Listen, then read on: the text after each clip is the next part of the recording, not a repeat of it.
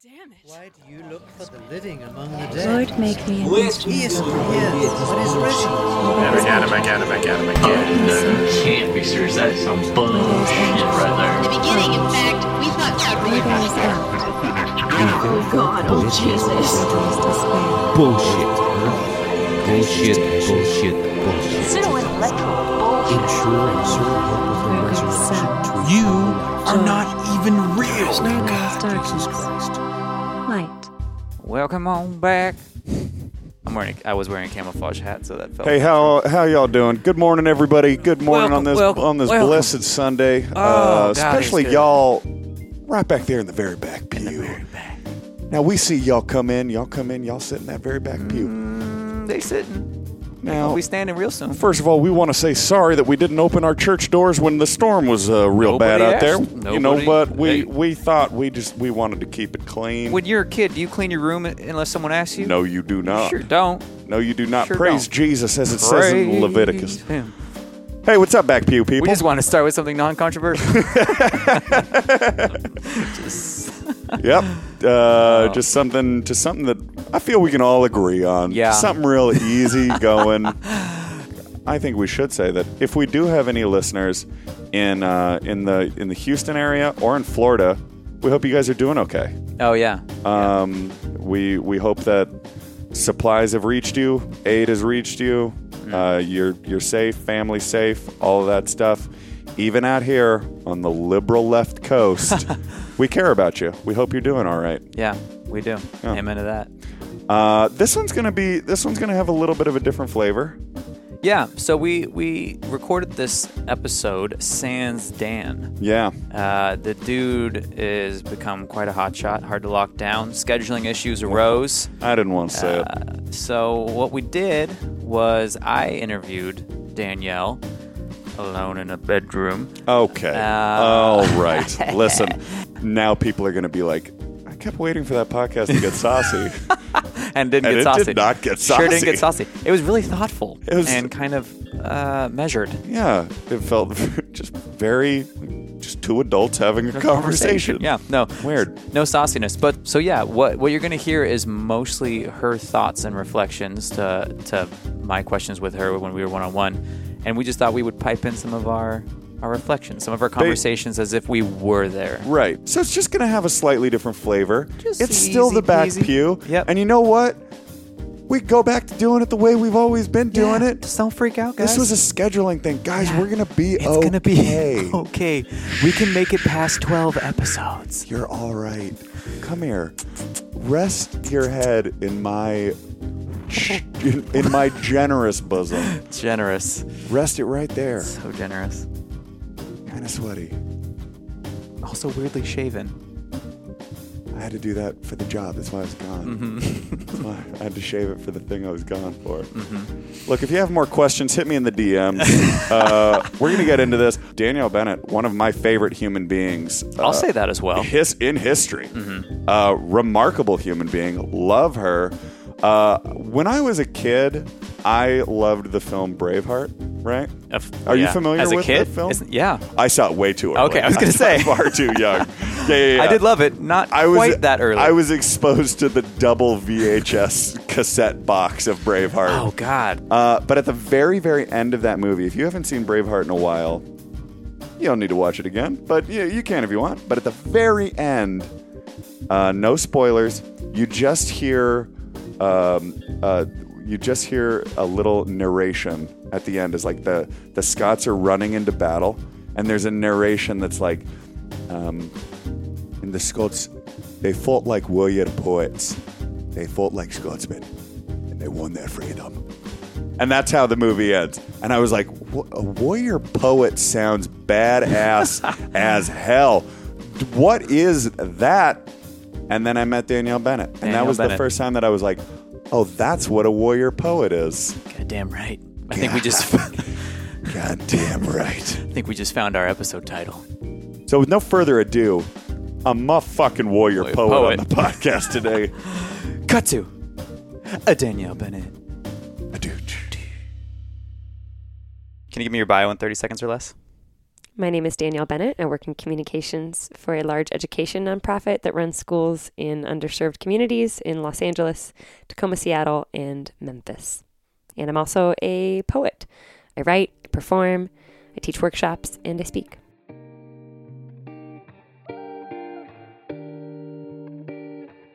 I was twenty-one when I started teaching eighteen and seventeen-year-olds in Inglewood. I taught twelfth grade government economics and A P government. And I think that alone, no matter what neighborhood you're teaching in, is a strange dynamic um, and requires uh, a lot of accepting failure and really hunkering down on what classroom management looks like.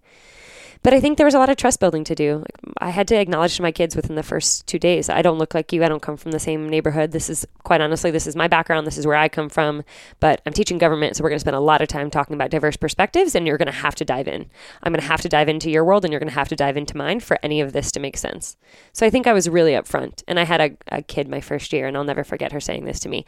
Her name was Samra Carroll, and I love her. And she came uh, to my classroom one day after school, and she was like, you know what, Bennett? The reason why we like you is because real recognize real. And you're the realist. I really, I really appreciated that. But that was probably one of the best lessons I ever learned as a teacher, is just to be completely honest. Mm-hmm. I, I wasn't always honest. There were times I didn't know the answers to questions they asked me, and I did not tell them that. How do you find the line between like faking it till you make it and being like honest? That's a, also a hard question, because I fake it till I make it a lot. It's like a, a strength of mine. Uh, how so? I think it's a matter of discernment. There's sometimes when you have to fake it till you make it, um, for uh, sake of confidence, and because you know that you can give any moment your best, and that's all you got. So, for example, in the classroom, like there are times when I'm like, I didn't know what I was doing, mm-hmm. but to constantly admit you don't know what you're doing will lose you credibility with lots and lots of kids mm. and can derail their learning. So really, for the sake of their their best interest and mine, it's okay, I'm going to do my best. I'm going to have to fake it through some moments until I can learn better and pause. And then I'm going to have to figure out what are the moments that I need to be super honest. Like I remember in my, I think second or third year teaching, I got my wisdom teeth removed and I was knocked out and my body did not take well to it. And I was going to take one sub day. I ended up taking like three or four and I tried to come back in and I was like on some pain pills. And I told my kids, I was like, guys, I have to be honest. I I'm in a lot of pain right now, and I um, I cannot give you all the energy I would normally give. Can you give some back to me?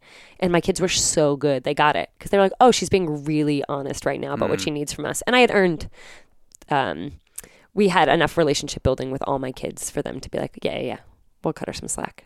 How do you think that translates to like ministry, of faking it toward, till you make it and not admitting too much of? Yeah, I think, well, I think it's a leadership question in general. Yeah.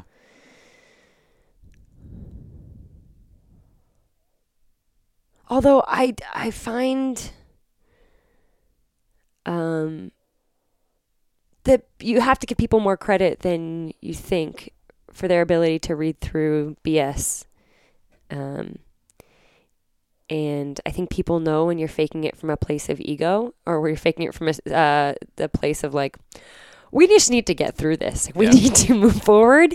And this, I might admit later that this is not the best road to take, but this is what we're going to do because we had to get through it. And we'll have a we'll have a really honest conversation afterwards about why, versus faking it till you make it forever because you're too cowardly or too afraid to actually step into a place of honesty at all, ever. You don't create spaces for reflection. You don't create spaces for honesty. You're not vulnerable with anybody. And I think that's a major difference. Hey guys, it's us again. I want to talk briefly about this concept of fake it till you make it. Lay it on me, Dan. Ba- this this has come up. Uh, this has come up multiple times recently in my life lately because I'm so bad at fake it till you make it. Do you feel like you? Where do you sit on this topic?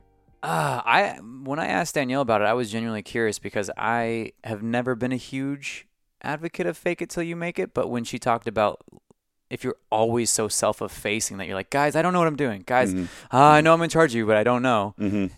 that would be really unattractive. So I was like, God, I, th- I think there are some things where you have to navigate.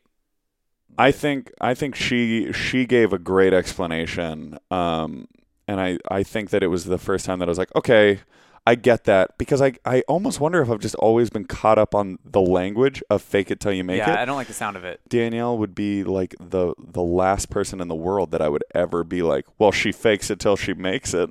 Like that, to me, that just would have never, um, I never would have gotten that sense. And I don't think that that's really what she's doing, because there is not a, there is not like a, a peacockiness or a showiness yeah. or like, yeah, yeah, yeah, I got it. And inside, like, I have no idea what I'm doing. Yeah. There is a real genuine authenticity. And I think that what it is is instead of instead of faking it till you make it, I feel like there is something to believing in yourself mm. before anybody else does. Yeah. I think that's I think that's the ticket. I think that's what a lot of the like elite level anything are in society. If it's a businessman or an athlete or an actress or whatever, is you kind of have to be your biggest champion before there's a whole lot of supporters or which evidence is, of it. Which is so hard to do. Yeah. That is like, yeah, man, if I could like unlock that cheat code in my life. Uh. But that is that is such a stumbling block for me. Anyway, back to Danielle. If you're in leadership for in a space where people are have incredibly different backgrounds than you do, if you do not make space to genuinely care about who they are and their stories and allow your heart and your mind to be changed because of it, you're not going to get anywhere, because then you're just pushing your agenda on them. But I remember I came from a predominantly Republican background. I was raised in Virginia, although that's like a, a mixed state um, and a swing state. I inherited that ideology from my family, but it is really hard to maintain some beliefs that I just like loosely inherited that I didn't really firmly back up when I'm talking to a kid that I completely love and want to see them succeed in school and talking to them about their family getting deported, or having kids say, hey, I need a one to two day extension because my family's getting evicted from this place. Or talking to my kids, uh, I had like one kid in particular who I'm thinking about right now, who is the only kid in his friend group who is not involved in a gang, but all of his friends were bangers, and cops took him aside one day and were giving him a tough time, and they went through his backpack and they were like, what's this? And he's like, that's my homework.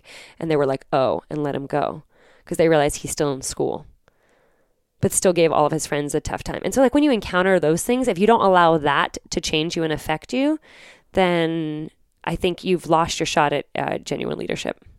So how do you relay that back to the people that you grew up with, that you kind of look like? Mm-hmm. How do you translate those experiences with the people you've done the hard work and the heavy lifting of getting immersed in their life and their culture? And then how do you bring it back to the white Republican Virginians that you kind of came from? Yeah, that's such a good question. I think it's also, I, I've struggled a lot with that, because there's a little sense of like, oh, you don't know, you don't understand, you don't understand other people's experiences. But then I have to remember that they have their own set of experiences. That white Republican Virginians have their own um, times in their life that formed their beliefs or firmed up their beliefs, whether or not it was confirmation bias. I mean, who knows? Um, and until they experience some of the things that I did, then they might not have the same chances. But my job is not to like politically evangelize. My job is to stand up for what I believe in, share my own experiences, and I'm not responsible for their changes of heart or changes of mind, but I am responsible for my own understanding of them hmm. and um, to allow them to be where they are with what information and what, what experience they have, no matter how much I disagree with it. But it's, I think it's easier. Like I came from that space. So I, I understand. I get it. I get the mindset. Mm-hmm. So I, I, yeah, I get it. I think I have a little bit of compassion in that, that regard. So how do you develop your boundaries with people who may hold views that you consider to be harmful or oppressive, but yet you may understand where they're coming from? What are my boundaries? Yeah, how do you develop those? Like, because I have family that like voted for Trump and all that. I love them. I want them in my life, but there's certain things I can't share. And some people are, you know, the echo chamber effect where they just cut it all out, where they're just like, I'm just going to trim all this shit. I'm going to defriend. I'm going to... Yeah, I don't have that option of cutting out people who might have had a different voting record than I did. Um, it's it makes me sad, but it forces me into a space of compassion because I love them so much.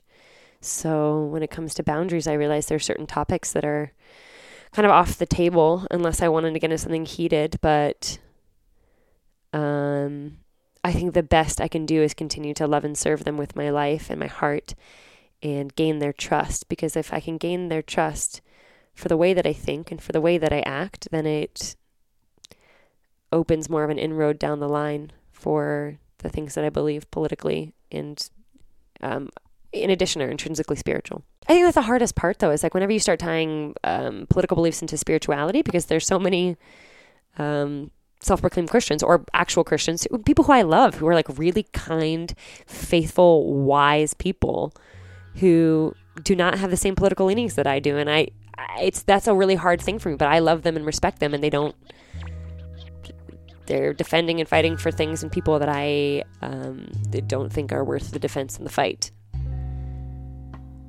What do you do? We always talk about this. I'd rather be in re- relationship than be right.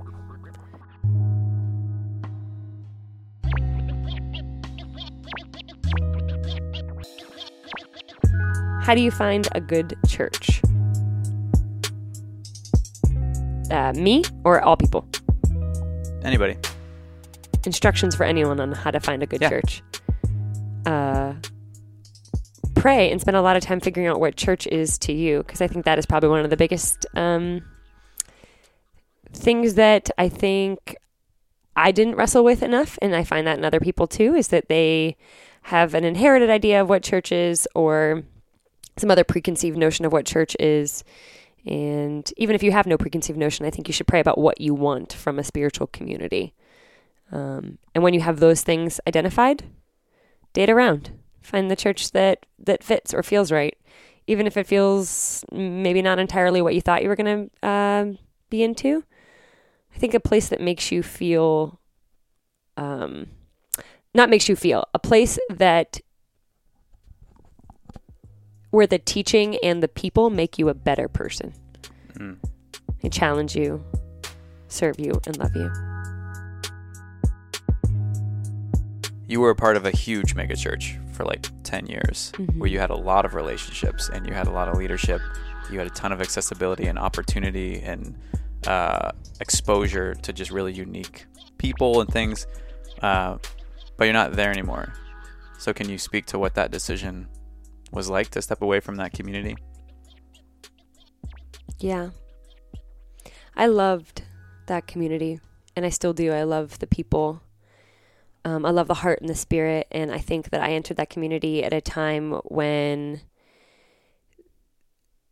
to my knowledge, they really were one of the only churches who were thinking and talking like they did from an ev- evangelical perspective, and um, getting people to like stop being so Christian-y or trying to, but also and teaching like really, really interesting, good, heart-opening, soul-opening um stuff. It was good. I really, I loved it. And the people were amazing. And there's like such a heart and um, passion to do whatever it is that makes you come alive for the sake of serving God. And whatever your project is or your dream is, like, we can do it. We'll do it together. Sure. People will get behind you, which is like not that normal. Like normally in mega churches, there's so much bureaucracy and approval and those kind of things, but we could do so many cool projects, and they'd come and go and they'd start and they'd die. But it was so, um, very much like, we are for you, we are with you, wherever the winds take you, as long as it's like theologically sound, um, then let's do it. And I think that's really cool. And a church that embraced the arts, I mean, that that spiritual community is where I got into spoken word. So I owe them that a thousand times over. And they were some of the first people who gave me a platform and a stage to develop that, and believed in me and spoke into me and took care of me. Um, and I'll never stop loving them for that. And I was protected and um, cared for in ways that I think there's a handful of other people who, who weren't, um, which hurts me. Like I was, I've never been directly offended by that space or by those people. Um, I've actually never been anything but deeply loved by, by that space and those people, or at least that's how I felt. But, um, I have to trust the way the Spirit moves in me and speaks to me, in the same way that you have to trust the way that um, he, she speaks to you and in you and in other people. And there came a time where my spirit was sad going into the space. And it was only when I went in there, I got sad about things that were happening. And um, I get the concept of sticking with your family no matter what. And that was my mindset. It was like, it doesn't matter the dysfunction your family goes through. You are loyal to your family because they've been loyal to you. And those people in that space have been with me through a depression, through suicidal thoughts, through kind of a crazy little party time, rebellion, um, and still loved me and still given me space to influence and to lead and had hard and honest conversations with me. So I felt incredibly convicted. I was like, why would I not do that for them? But there came a time where I was like, I don't, it just doesn't feel like my family quite as much anymore.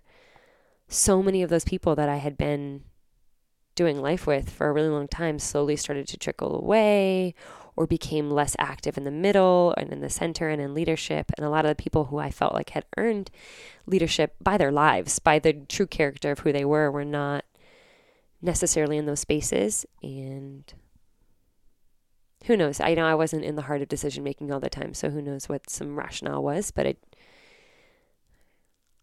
I didn't know how to justify it anymore. So I spent uh, two years praying about leaving. And I did a lot of spiritual searching in scripture and other sort of, and other sort of spiritual leadership um, books and articles and devotionals about church and what that was like, and trying to figure out a lot of what made me a better person, what me, made me come alive, what helped me understand God more and know him more and become more like him. And I realized that was not, the, that wasn't going to be the place for me. The most helpful thing that I read or did when I was thinking about transitioning out of a church that had been my family for ten years, I think the most helpful thing was I didn't do anything in haste. That was the most helpful thing. So all conversations, all reading, all question asking was not done in haste. And I did my best every time I encountered a story that was off-putting to me to ask myself what the other side could possibly be. And I had a lot of conversations with people about staying and the importance of staying. I wrote a, a poem and shared it in front of everyone where I talk about staying. Um...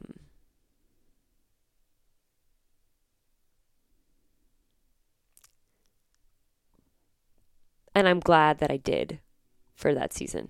I'm glad that I did stay when I was um, trying to make a decision. I also like, one thing that was super helpful is I got a chance to um, go to a different country and um, be in, steeped in a lot of spiritual community there. And there was one particular community that I was around that they were also wrestling. They were a tiny church and they were wrestling with like, what is church? And I think talking to them was really cool and really helpful. I just needed like a shakeout of my own perspective in my little L A church bubble. I left angry. I think there was, there was unresolved feelings for me about the way that I left that community. And I think I treated the way that I left that a little bit like a breakup. And I think now, having some space and some time, I wish that I, I yeah, there's things that I like said that I wish I had said differently. Yeah. There's, you know, some of my feelings might have been legitimate, but I wish I had resolved those within myself instead of speaking out of emotion or out of passion or out of hurt or whatever it was. Yeah. I I don't think there's I try to be pragmatic about the, these conversations because they're endless, like the the processing the past and regret and all this stuff. I get caught up in it all the time. Like I recently said at a like a retreat that I regret the first like twenty-two years of my life because mm. I felt like I hid from so many opportunities. Mm. And it was just like, at some point I have to make peace with that because that's never coming back. Mm-hmm. And like, all I got is the next twenty-two or however many years to make bold decisions. And so I think about leaving a mega church where I found all of my best friends, like all of the community that I hang out with today. I found I found the job that I had for two years. I found, you know, the girl that I'm dating now. Like I found so much of my, I found, I think I found like my backbone in a lot of ways, because it was the first church I'd ever gotten plugged into. And it was the first church I'd ever really left on purpose, as opposed to like, oh, I moved. And I've only ever left churches and communities because I moved. Um, not because I had an issue with them, because usually I would just suck it up and think the issue was me. Mm. Um, or just assume that's as good as it got. And it was hard because I left it like a breakup too, where I, there was like the initial breakup because I was on leadership, mm-hmm. and then I was just attending, and it's almost like how you have that weird friend period with someone that yeah. you break up with, where you're yeah. like, ah, we shouldn't be doing this. Yes. Like I should not still be going here. We said yeah. we broke up. Uh, this is awkward. Um, and so I had that phase, and then it was just kind of wandering out into the, to nothing. And dating around, even Danielle says that we're like, date some churches, find out what, find out what a church is supposed to be to you, and then go date around. But if you're trying to date around without knowing what you're looking for, it's just as chaotic as dating a yeah. person that you don't know what you're looking for, and you keep plugging people into this like formless um, outline. And so I don't regret the way I left. I was young. I was figuring out my life. So was everybody else in leadership. Mm-hmm. I mean, tons of people have left that had told me I needed to stay, and they then left and had their own life crises. So I think we were all learning. Um, it's all what we needed for that season, and some people still thrive there. But I don't regret it. If you treat a church a little bit, or like a spiritual community, a little bit like a dating and marriage thing, then it kind of makes it okay to like... Yeah, I went. I was a part of that community for a couple of years, and I'm not now. Mm-hmm. And I don't have. I um. I wish them the best. I think they'll make somebody very happy someday. Yeah, it's just not me. Right. And I think that that's like that's a more gracious way of approaching it. Whereas I think for me, it's easy to. There have certainly been times where it was like, that place is flawed. Yeah.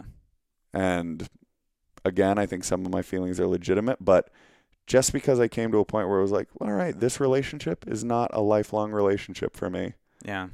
I will say this. I think the only thing that I would advocate till the day I die is that no matter where you choose to plug in your church community or what any community, even if it's a dating relationship or a marriage, that person or that organization better fit the values that you really believe in. At yeah, least I make think it that's con- fair. At least make it consistent, which is my problem with people who stayed that I think should have left a long time ago. And people who left, I was like, you have no business leaving. Like, you're just upset and and you're just super sensitive and immature. So but you actually love this place. So you do, I mean, you do feel that there were some people, I don't know that I know a lot of people that I feel like would fit into that camp. I think there are people that I, that were just looking for a reason to be hurt and victimized and left. And mm. they're the kind of people that get hurt and leave communities everywhere. And they're mm. like on a, they're like on a two year plan for getting hurt and leaving. How and I do lived you... with people like that, like people that moved into my house, and I was like, wow, you're just kind of this way. This is just your pattern. How do you think you can kind of determine within yourself, like, all right, am I just, am I just feeling the pangs of like, hey, it's time to go and that's okay? Or like, ooh, I have some unhealth that is causing me to bail on stuff. Yeah. I think only a, only a person, like you can only know yourself, and from the outside we can observe patterns. And mm-hmm. I think that's how I've tend to do it with people I'm super close with. Like I'm talking about like two people that I, that I was like living with and doing life with that I'm making these kind of claims about, where I just saw like it's in their, in their life, in their nature, they get their feelings hurt and leave. But if it's like checking yourself, for me, I just try to make sure that I am a different person, and I can, I feel like if you keep track of what you've been through and who you are and who your friendships are and what you struggle with, you can kind of tell. Like, I think most people are surprisingly self-aware, and mm-hmm. they can say like, man, you know what? As soon as something gets hard, I leave. And they just know.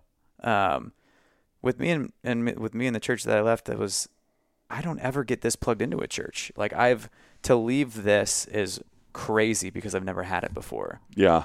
Um, And I'm going to go back to the world that I know is like really hard to find a church community. I'm going to go back into that. But this place, if I'm honest, isn't what it was when I got here. So, you know, I'm in a healthy, healthy space. I've recovered from some friendships ending and breakups and finishing seminary. And I think I know what I need. And I just got to have hope that it's out there. Mm. And if we're staying because we don't have hope that there's something else out there that fits who we are, that resonates with our identity, then that's a shitty reason to stay. So it's, it's the exact same reason that a lot of people stay in relationships that are like, mm. why are you staying in this relationship? Yeah. It's the, it's the same thing. It's Oh, I've had, I've had multiple friends, and I have no problem with this excuse because they know what they're doing, who just orbit this church and dip in and get what they need. If it's uh, a platform to speak or promote a project, they use it. Mm-hmm. Uh, if it's a place to bring friends who are like edgy and cool and can't go to a normal church and mm-hmm. need lights and mm-hmm. a concert and fantastic music, that's what they use it for. And that is their go-to place for like new people in the, in the industry. Mm-hmm. And I'm like, cool, you really know what you're doing. I wanted the whole pie. I wanted the whole leadership, influence, plugged in, friends with the pastor. I wanted the whole thing because I was like, this is it. Right. I built it into something it wasn't, and it could never live up to that. Um, right. So, long story long. No, I think that's great. What do you think is the best way to? Uh, I think it's the best way to break up with a church. How do you have a healthy breakup with a church? Man, I think that what Danielle said was perfect. She yeah. talked about she left slow. Don't rush anything. Yeah, she left slow and prayerfully, yeah. and don't have sex with the church once you've already broken up. Stuff like that. I try to keep that policy with anything in life. Uh, Don't have sex with it once you leave it behind. Yeah. Yeah. I think that's where I try to leave it.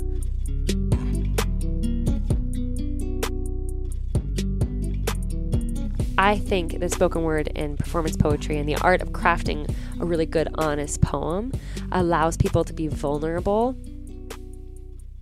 and to own things in a way that there might not be space for in other places. So for a long time, when I was teaching workshops um, around poetry for this particular community, I had a bit of reputation for being like the cry girl and helping people cry. And like people would send other people to my workshop to like get quote unquote therapy. And I think that was uh, teased a little bit, but um, in retrospect, I think it was one of the healthiest, healthiest things I could have done for that community, because the last thing you need to do in a, in a spiritual community is to hide. And if you have no space that calls you out of hiding in front of others, and that's the key part. It's not just like, oh, I go home and confess and talk with my best friend and then I'm healed and I'm better. It's like, no, if that's your community, you need to be going through these things with your community, in front of your community, and you have to watch yourself get loved and accepted right there where you are, no matter how bad it is. And that's the only way you'll understand the power of God's love. But if someone admits something, and then they're not getting loved right then, even if they need to get challenged and walked with or whatever, but if they're not getting loved right then, they're not getting shown God's love. And so I think that is the power of that that kind of art, or at least teaching that art and helping other people do that art in this space. So like at the time I used to have a lot of like uh, self-consciousness about being like cry girl or whatever, but in retrospect I'm like, hell yeah, that's great. How great. So if you were crying, it's because you needed to cry. Yeah. It's not my fault. It's because you have soul rumblings and you needed to hear them, you know. At least in my experience, I've seen that go really wrong multiple times, where vulnerability is seen as some type of virtue almost. Ah, uh, yeah, yeah, yeah, yeah. Just because you're exposing a lot. Yeah, yeah, yeah. And it may not even be your information to expose. Yeah. So how do you... How do you temper vulnerability in a healthy way? Yeah, that's such a good question, because I think that is a huge issue that I didn't have words for for years when I was in a poetry community that was not necessarily inherently Christian or spiritual. And that is really the place where I kind of, if, if Mosaic gave me the space to actually be on stage and to practice my craft, the Poetry Lounge is the place where I got to deeply refine it, because I was around people who wouldn't necessarily applaud it just because it said nice Christian things or truthful Christian things. I was around people who would confront me if it was not good writing, which I love. And the, I've, I'm so grateful to have been such a, um, a committed member of that community for a really long time, and to have those people as my friends, because they're brilliant writers and to this day my favorite writers. And that was the thing that I couldn't put words to, though, what was happening in my craft, in um, a lot of poetry spaces that I was going into, and even some spiritual poetry places too, but or I'll say overtly Christian, because I think the Poetry Lounge can be very, very spiritual. But um it can get addicting to share your pain on stage and get applause, when you are getting rewarded for the more and more vulnerable and cutting and derisive and um, almost kind of condemning sometimes of other people. that can be hard to make sure that you are in a personal space where you actually also heal. Because I understand the need to express anger. Like sometimes you just got to admit that you're mad, because suppressing it for your entire life is going to bubble up and, and seep out in really unhealthy ways. So if you need to write an angry poem that doesn't resolve and it's just blatantly angry, go for it. I just don't want to hear that piece eight thousand times for the next number of years. And I think that's the place where I had a couple of friends who were trying to call me out of as well. It's like, Danielle, this is beautiful that you're healing, but what about what about the joy in your life? And what about the beauty in your life? And what about the love in your life? And I admit, like, I go to poetry probably a lot more quickly when I'm sad or angry and when I'm trying to work through that, because to me, I, there's not a whole lot of, I don't need to work through my joy. I just want to sit in it and experience it. Whereas I use poetry as a tool to work through things and to comb through things. So I, I get, I get that, you know, like I don't necessarily write a poem for every season that I'm in because I want to capture it. But, um, I do think that I want to see people grow through what they're sharing. And some of my one of the most beautiful things that's happened for me into Poetry Lounge and to see my friends there is to watch the arc of their writing and who they are, and um, to trust that they'll continue on that trajectory.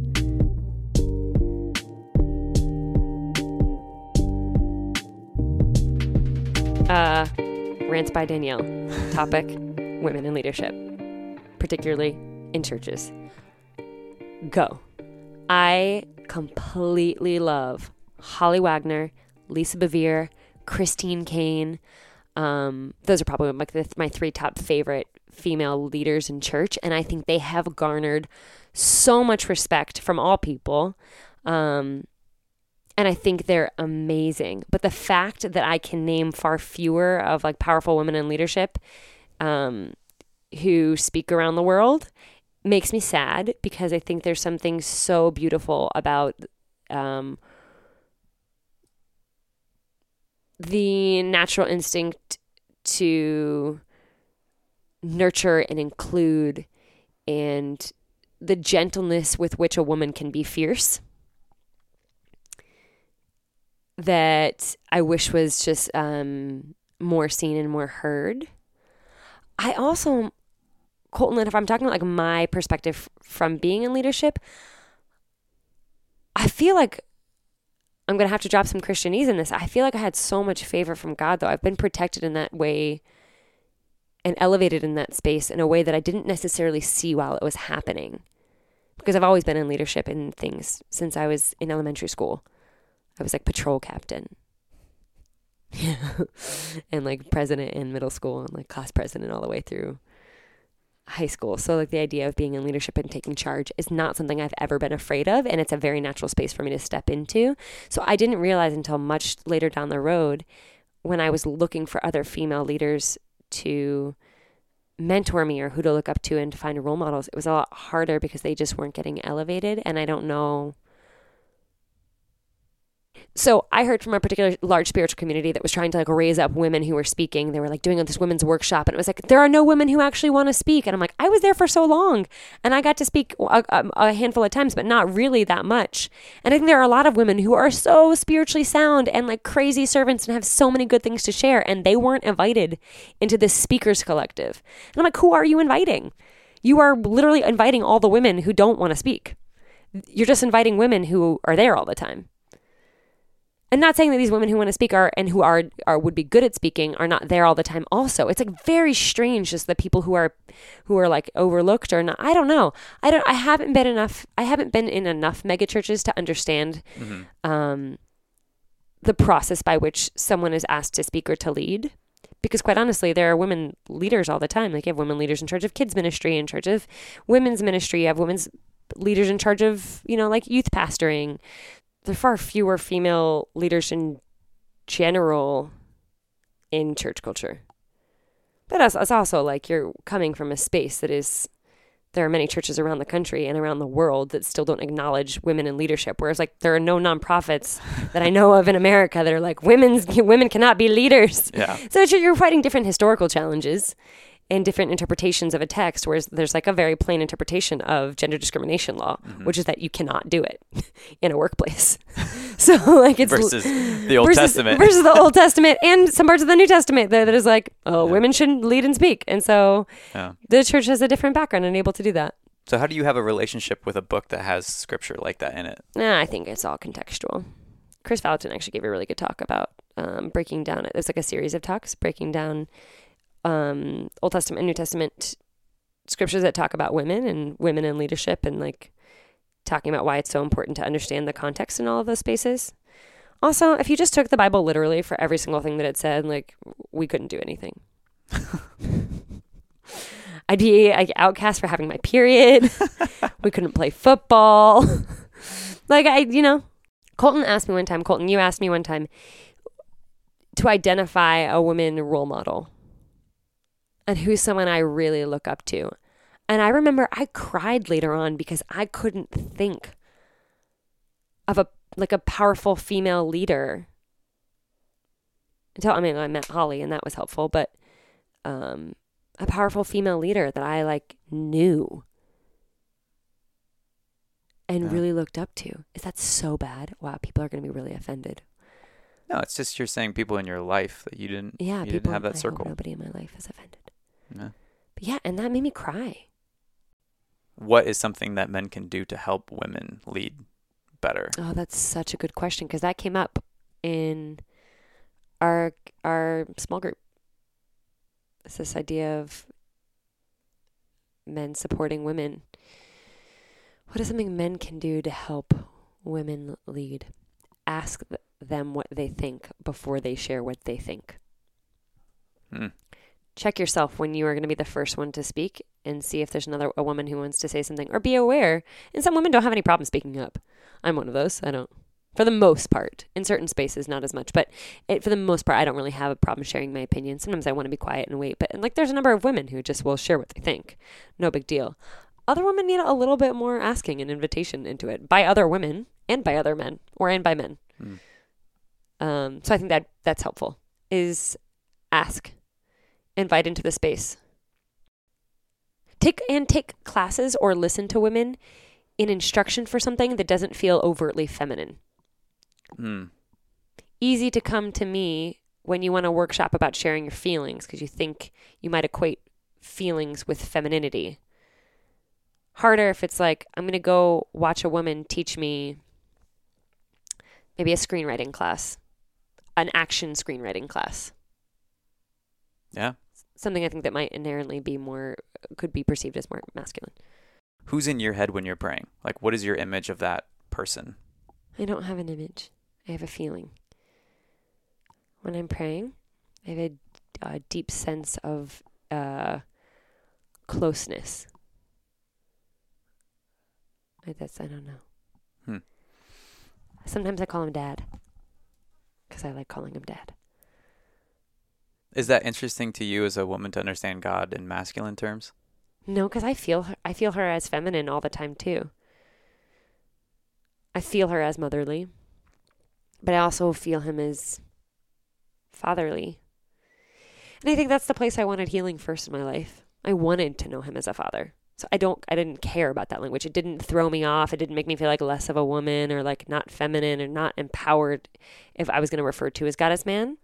I think the only time that becomes a problem for me is when people use that language to oppress or to discourage. Which is why I have no problem calling God a woman as well, is because there's nothing in that that I feel like is oppressive to men or exclusionary to men. Mm. In fact, it should be a, a means of healing and relation, like re-relating with the world and with women and with other people. Growing up, my mom used to tell me a story about one of her early memories with me. I was too young to remember it, still a toddler, but it was obviously a memory that was important to her. We were playing on a beach in Thailand, and we were passing an inflatable red ball back and forth to one another. I don't know about passing. I wasn't a premier athlete at two or any other age, but you follow. Suddenly, and most likely when I gave it a sad toddler toss or a boot from one of my adorably chubby limbs, a breeze caught the ball instead of my mother, and like a mean bully in an after-school special, lobbed it into the gently crashing waves. The waves began to recede, pulling the ball away from the shore and out into the Indian Ocean. which has a knack for being notoriously hostile terrain for inflatable red balls. Few ever return. I began to weep and wail with the Shakespearean gravitas only toddlers who have lost an inflatable ball can muster. My mother knew, due to being an adult person, she could wade out into the waves and likely catch it before it got too far. I, however, being a stupid toddler who knew nothing, only knew that if she went after the ball, I would be left alone on the beach. I did not like being left alone. Very few toddlers do. I cried after my ball, but as my mom waded out to catch it, I shrieked even louder, putting my mother in something of a pickle. She came back to my side, where I had returned to ball morning, and picked me up onto her hip. The parental instinct is likely to say, "Hey, it's okay. It's just a ball. We'll get another one. It's okay." But my mother is no ordinary parent. She knew it wasn't just a ball. It was my ball. So she stood on the shore with me on her hip and started waving and calling out into the sea, "Bye-bye, ball. Bye-bye," wishing it a fair voyage and many adventures. My tears soon subsided, and I joined her in waving to our old friend heading out to the horizon. Bye-bye, ball. Bye-bye. Much has been said about my father on this podcast, good to bad, ugly to courageous, and many of you heard our episode with him and have responded positively. We appreciate that, by the way. Thank you. I have immense love and respect for my father and the wonderful work he has done. But the unsung hero of my family is my mom, Kai Privette. Kai Privette was a California girl from the San Joaquin Valley who loved rolling hills, pasture animals, and small, simple homes. She used to race rodeo horses, and she dreamed of owning a small house in California, and if she dared to dream big enough, maybe a couple of horses in a humble barn. My mother never dreamed of being rich, famous, or world-renowned. However, the life she has lived has been one of near endless sacrifice. She met my dad, prayed for him when she became a Christian, stayed loyal to him as he became one himself after her, and agreed to stay with him when he felt called to the mission field. The agency my parents were a part of was famously old-fashioned, to the point that women were not allowed to work or hold jobs outside of the service of the mission field, and this work would be voluntary. I heard a pastor once tell a story about a young man who felt called to become a missionary, but his wife was troubled because she did not feel any call over her life. She had no passion for missions work or the ministry. When she married her husband, she thought she was marrying a man who would have his church career, and she would have her own. The pastor told her, in all his wisdom and backed by the power granted him as a minister of the church, God has called your husband to be a missionary. God has called you to be a wife to your husband. In the tradition I was raised in, men were called and women supported. My mother has lived in some of the most crowded cities, in some of the most hostile, inhospitable countries in the world. She has never owned an animal bigger than a dog, and she has never had a small house or a humble barn. My mother has seen dream after dream, expectation after expectation, hope after hope, drift away on seas of time while she remained a loyal wife to my father and an exceptional mother to me. Bye-bye, ball. Bye-bye. It wasn't until I was a grown man in my twenties, once I had moved out and started a life of my own thousands of miles away from my parents, that I noticed something about my mom I had never realized. My parents still live overseas, so it makes communication difficult at times, but my mom is prone to writing long emails, catching me up on life and discussing various thoughts and feelings. I had never known it before I started receiving these long emails, but my mom is a gifted and oddly beautiful writer. She instinctively uses picture images and word combinations in ways that are vibrant and easily imagined, and she comfortably discusses challenging emotional topics with grace and ease. My father was always the figurehead of the family, always the one carrying conversation at the dinner table or pointing to my mom and I in the pew as he spoke from the pulpit. My dad is a talented orator and a force of nature mentally, but my mother has one of the strongest souls and deepest wells of patience and kindness I have ever encountered. I've always known that my mother was a natural and quite possibly supernatural empath, and that she had a deep love of human beings, particularly those who are often overlooked. In Romania, Gypsies are treated as barely citizens, racially stigmatized and pushed into crushing poverty. My mom never learned the language, but she gave candy to the Gypsy kids on our street and made friends with their parents, much to the chagrin of our two elderly racist neighbors, who she also managed to befriend remarkably well. Once, on a road trip in Spain, we drove past a puppy who was injured and caught in traffic as cars continued to speed by. My dad was driving too fast to stop safely, But my mom burst into tears, barely able to speak, simply whispering, "We should have helped him. He was so scared." She feels the pain and the brokenness of the world around her in a profound way. She is often moved to befriend people who have longed for a true friend.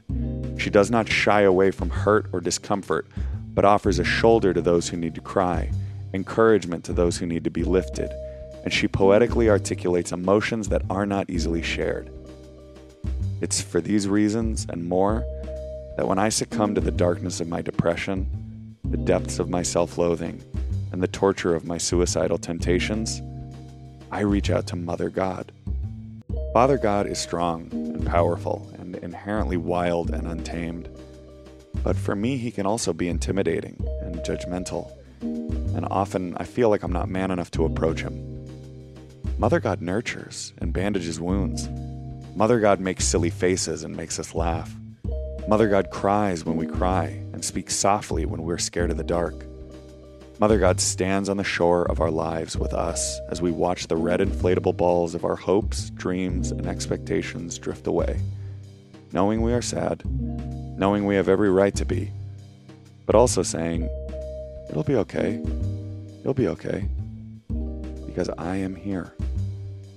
Bye-bye, ball, bye-bye."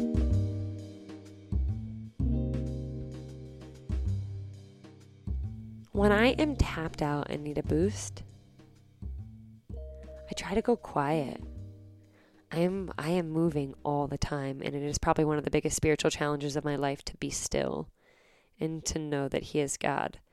And so whatever way I can get myself back there to shut down and have a reality check about the importance of my life, how big and influential one tiny little person's life can be, and how small and completely dust-like our lives are also. So any space I can get into to check that. Recently, I've been on a kick where I like to take a bath, my phone away. I like it. Do a little meditation. Take some deep breaths. Is it weird that I think that breathing might be like one of the most spiritually refreshing things for me? Remembering to breathe. No. It gives me a sense of self, self, a little sense of presence again. If there's like a big takeaway for this season of life that you would be like, "Hey, y'all, this is the nugget that I have in my hand. I hope that you take this." God, I love that question. I feel like I have learned so much about community and spiritual community in the past year because of this like experimental s- small group type thing that we've been doing for a little over a year. Um, And I think the biggest thing I have learned or am learning right now is how to let go of all the decisions that I've made that I don't like and I'm still reaping the consequence from, and to press in, assume the best, and do the work in myself as opposed to um, accusing or assigning issues onto everyone else. But the world around me is only as beautiful as the world inside of me is. And if I'm not cultivating a beautiful world inside of me, why do I expect to see anything different around me? And I have felt the very um, ugly side of that where I'm not doing the work. And so I'm sad and angry and projecting, and uh, I'm frustrated with people, and I don't have words for why I'm frustrated with them, but I'm so mad at them. Um, because I haven't reconciled things, or I'm not okay with the lack of re- reconciliation. I haven't made peace with the lack of resolve, which is I, is par for course in spiritual work and faith life. And then I've also reaped the benefits of being like, I love me, and I can't change what's happened in the past, and I can't change a person, but I love them, and I'm going to choose to love them in any moment. Um, so I've been on both sides of that spectrum, and I'm trying to learn how to still navigate that a little bit, but it's really hard. It's really hard. Stop expecting your life to be handed to you in an easy, pretty package, and start creating a life that is beautiful, even when it's hard. You know, it's so easy to quit and go on to the next relationship or project. It's hard to dig in and commit to a small group of people. That's the biggest thing probably I've learned about church too, is how do you commit to a thousand people, ten thousand people, if you can barely commit to ten? And that's all I gotta say about that.